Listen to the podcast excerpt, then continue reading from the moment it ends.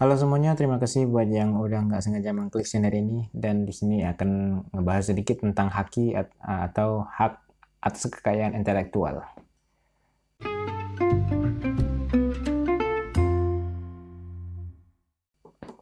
Nah, belakangan kan sempat rame tuh uh, tentang pernyataan Om Indro yang dari Warkop DKI, Om Indro Warkop, tentang kemunculan sekelompok anak-anak yang mirip kayak Warkop dan menamakan diri mereka Warkopi.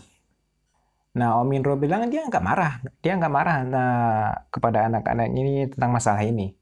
Cuman kan uh, kalau mau berbuat yang seperti itu ya setidaknya izin lah kan karena itu ada hakinya ada IP-nya ada ada hak ciptanya lah gitu bahkan ada yayasannya entah yayasan entah perusahaan entah apa ya pokoknya uh, ada lembaganya lah lembaga warkopnya ada lembaga warkopnya gitu pada malahan jadi kalau ada orang yang semena-mena menggunakan hal seputar Warkop DKI.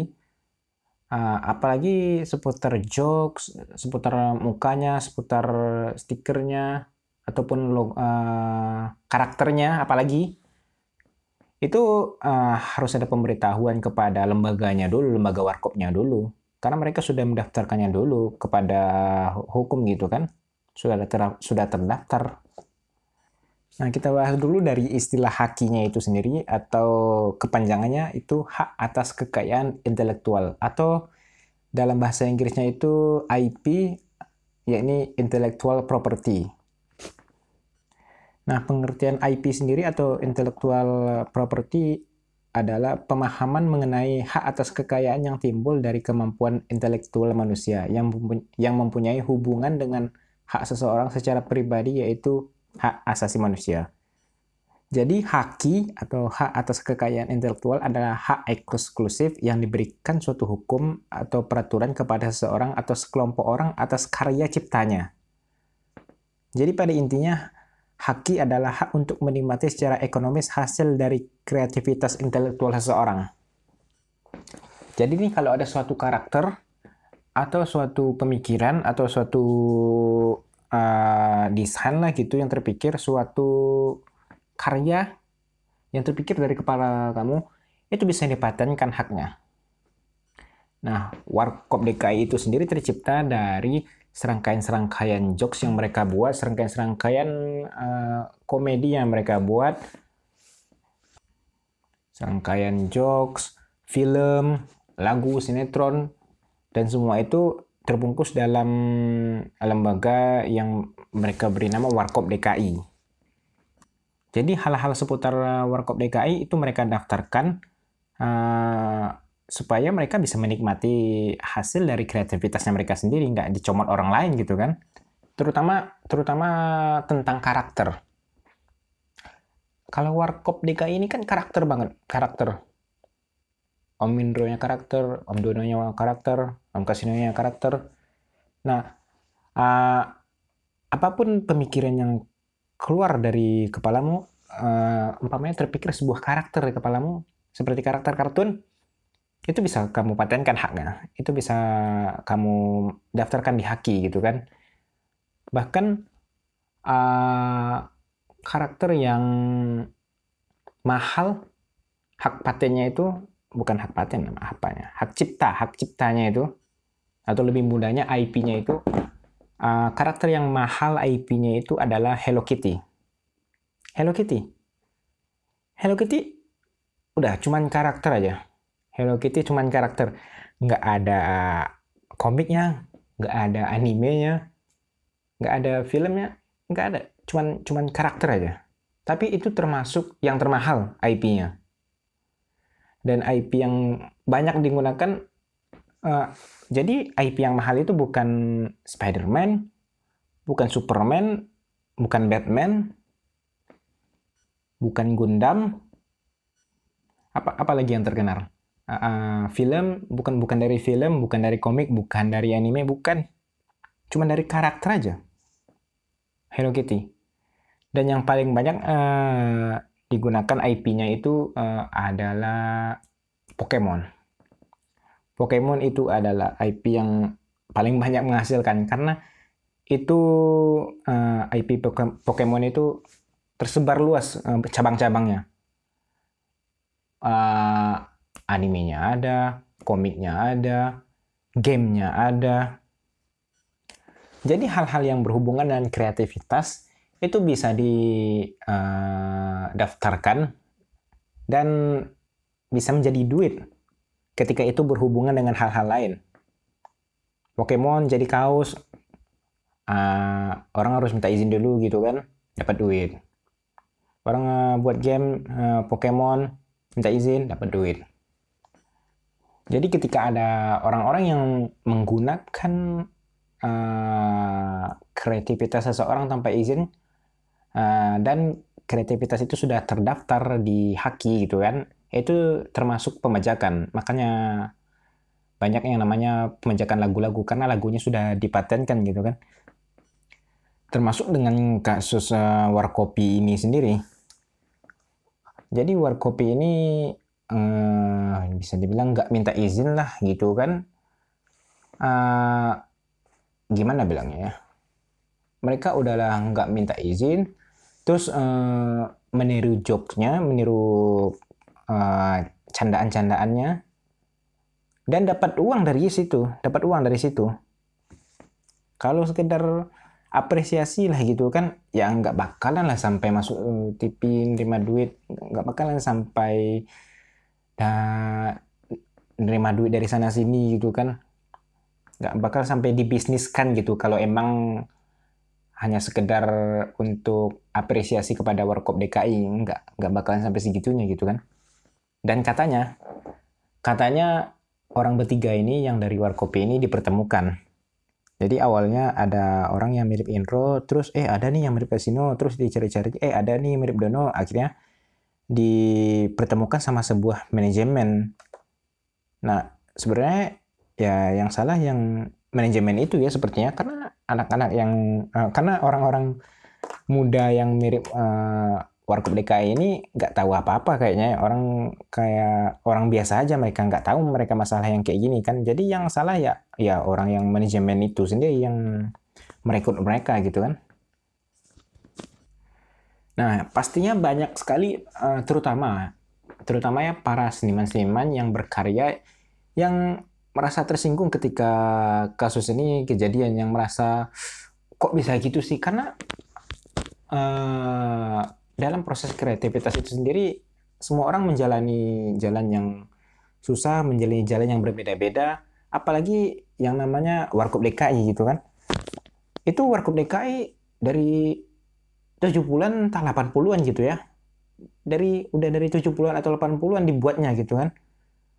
Uh, filmnya udah banyak, sinetronnya udah banyak, bahkan uh, Om Kasino dan Om Dononya itu sendiri tetap syuting walaupun mereka sakit-sakit gitu kan.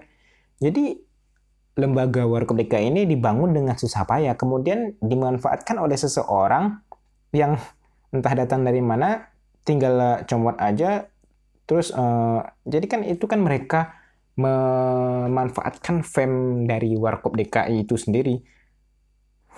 Mereka nggak merasakan uh, sudah puluhan tahun Warkop DKI dibangun dengan susah payah Terus kemudian mereka dengan gampangnya uh, mengendarai ke kefamousan apa kepopuleran dari Warkop DKI itu sendiri pasti tersinggung lah orang yang berkarya gitu kan orang yang buat lagu aja yang kadang gak ada sampai puluhan tahun kayak Warkop DKI kan terus ketika lagunya dibajak merasa tersinggung orang yang buat lagu gitu kan Apalagi Warkop DKI yang udah dibangun puluhan tahun. Gitu. Mentalitas orang kita tuh masih sama lah kayaknya mentalitas di sekolah. Yang mana selalu anak matematika yang di selalu anak yang paham matematika yang diunggulkan. Sedangkan anak yang menggambar itu di belakangkan di nomor dua kan gitu. Jadi wajar lah kalau soal karya, kalau soal kesenian ya cuek juga kayak gini orang Indonesia gitu kayaknya. Karena mereka cenderung tidak paham pada proses-proses yang dilalui. Mbak, orang berkesenian itu ada prosesnya juga loh. Bukan eh, tahu-tahu, oh gini, oh langsung-langsung. Enggak, ada prosesnya juga. Ada proses sakit yang dilalui, ada proses senang yang dilalui. Ketika mempromosikan itu juga proses loh. Mempromosikan barang hasil karyanya itu juga proses. Dan ketika seseorang mencomotnya dengan uh, gampangnya, terus dapat duit, dapat duit dari situ. Kalau sekedar membagikan ya udahlah ya oke okay lah ya, uh, cuman diingatin aja. Tapi ketika seseorang mem memanfaatkan itu untuk dapat duit untuk dirinya sendiri gitu, sedangkan yang ngebuatnya belum dapat duit sebanyak orang itu ah, sakit hati dapat duit dari hasil kerja keras orang lain gitu kan. Ya udah deh kita lanjut lagi uh, masalah haki ini sendiri. Nah ternyata uh, haki itu sendiri atau IP ada macam-macamnya. Yang pertama ada hak cipta dan yang kedua ada hak kekayaan industri. Uh, untuk hak cipta ini sendiri uh, yang berhubungan dengan kesenian seperti uh, lagu gitu kan seperti film seperti apa lagi lukisan ya kayaknya pokoknya hal-hal yang berhubungan dengan kesenian lah gitu kan yang dipatenkan. Eh bukan dipatenkan ya karena uh, hak paten ini sendiri ternyata ada pengertian lain. Hak paten itu sendiri adalah yang berhubungan dengan teknologi hak paten itu. Nah uh, yang pertama itu hak cipta Ya, ini adalah hak khusus bagi pencipta untuk mengumumkan atau memperbanyak ciptaannya. Termasuk ciptaan yang dilindungi adalah ciptaan dalam bidang ilmu pengetahuan, sastra, dan seni. Nah, jadi hak cipta ini seputar uh, seni lah ya, sastra, uh, ilmu pengetahuan. Kayak apa ya ilmu pengetahuan? Ya kurang tahu juga ya. Sedangkan untuk hak paten itu sendiri ya seputar teknologi. Jadi apa pun yang berhubungan dengan teknologi, termasuk pena. Bahkan pena yang nah, cetek-cetek gini aja. Kan ada beberapa bentuk, ada beberapa uh, versi gitu kan. Ada yang dua kali langsung keluar, ada yang kan sekali terus ada tombol keluarnya beda juga gitu kan. Ini juga bisa dipatenkan karena ini termasuk teknologi. Bahkan resleting resleting itu termasuk dipatenkan ya kayaknya resleting smartphone tentu gitu kan. Namanya juga teknologi laptop ya. Bukan bukan seluruh laptopnya komponen-komponennya. Itu terpisah hak patennya terpisah hak paten komponen-komponen itu sendiri. Apa tuh namanya? Uh, Snapdragon tuh? Prosesor. Ah, prosesornya itu uh, dipatenkan namanya memori dipatenkan, kipas kipas laptop dipatenkan. Nah, uh, untuk uh, hak kekayaan industri ini sendiri ada beberapa uh, ada beberapa macam lagi ya. Nah, yang pertama tadi hak paten gitu kan, yang kedua hak merek dagang tentu saja. Merek dagang kalau nggak di nggak didaftarkan ya dicomot kayak geprek bensu. uh, terus ada hak desain hak kekayaan desain gitu kan. Hak rahasia dagang kayak resep rahasia gitu kan. Jadi kayak kalau ada resepnya tentu nggak boleh diekspos. Kalau ada yang ngambil resepnya kalau ada yang menyamak kalau ada yang merasa kok resepnya mirip gitu kan terus ditelusuri ternyata ngambil resepnya ya kena. Jadi ada beberapa jenis lah haki itu atau IP. Jadi alangkah baiknya kalau ketika kita ingin membuka usaha atau ingin research atau apa tuh penelitian atau ingin berkarya ada baiknya lah kita mempelajari bagaimana proses-proses haki itu sendiri. Proses-proses mendaftarkan haki itu dan terutama masalah kaos ya banyak tuh kaos-kaos yang pakai karakter karakter gitu kan uh, ya pasti deh kayaknya belum izin kepada orang yang punya. Uh, ya tapi ada bagusnya juga sih kalau kita minta izin lah dulu kan. Alangkah baiknya kalau kita minta izin karena kita nggak tahu proses serumit apa yang dilalui untuk mendapatkan uh, karakter itu. Bahkan ada bahkan ada orang yang bilang uh, orang yang jual kaos gitu kan, bang ini mau beli kaos uh, Tarus nggak bang? Oh bagus tuh, uh, udah minta izin belum sama yang punya? Terus dijawab kan, abang gimana sih? Abang kan tahu susahnya buat desain gimana. Makanya saya jual yang kayak gini gitu. Lah. yang jual kan tahu gimana susahnya buat desain, gimana susahnya buat karakter gitu kan. Terus kenapa saya enaknya aja uh, nyomot uh, desain orang gitu kan. Kadang suka aneh blunder orang Indonesia. Kalau mau kalau mau ngeles nggak gitu juga kali.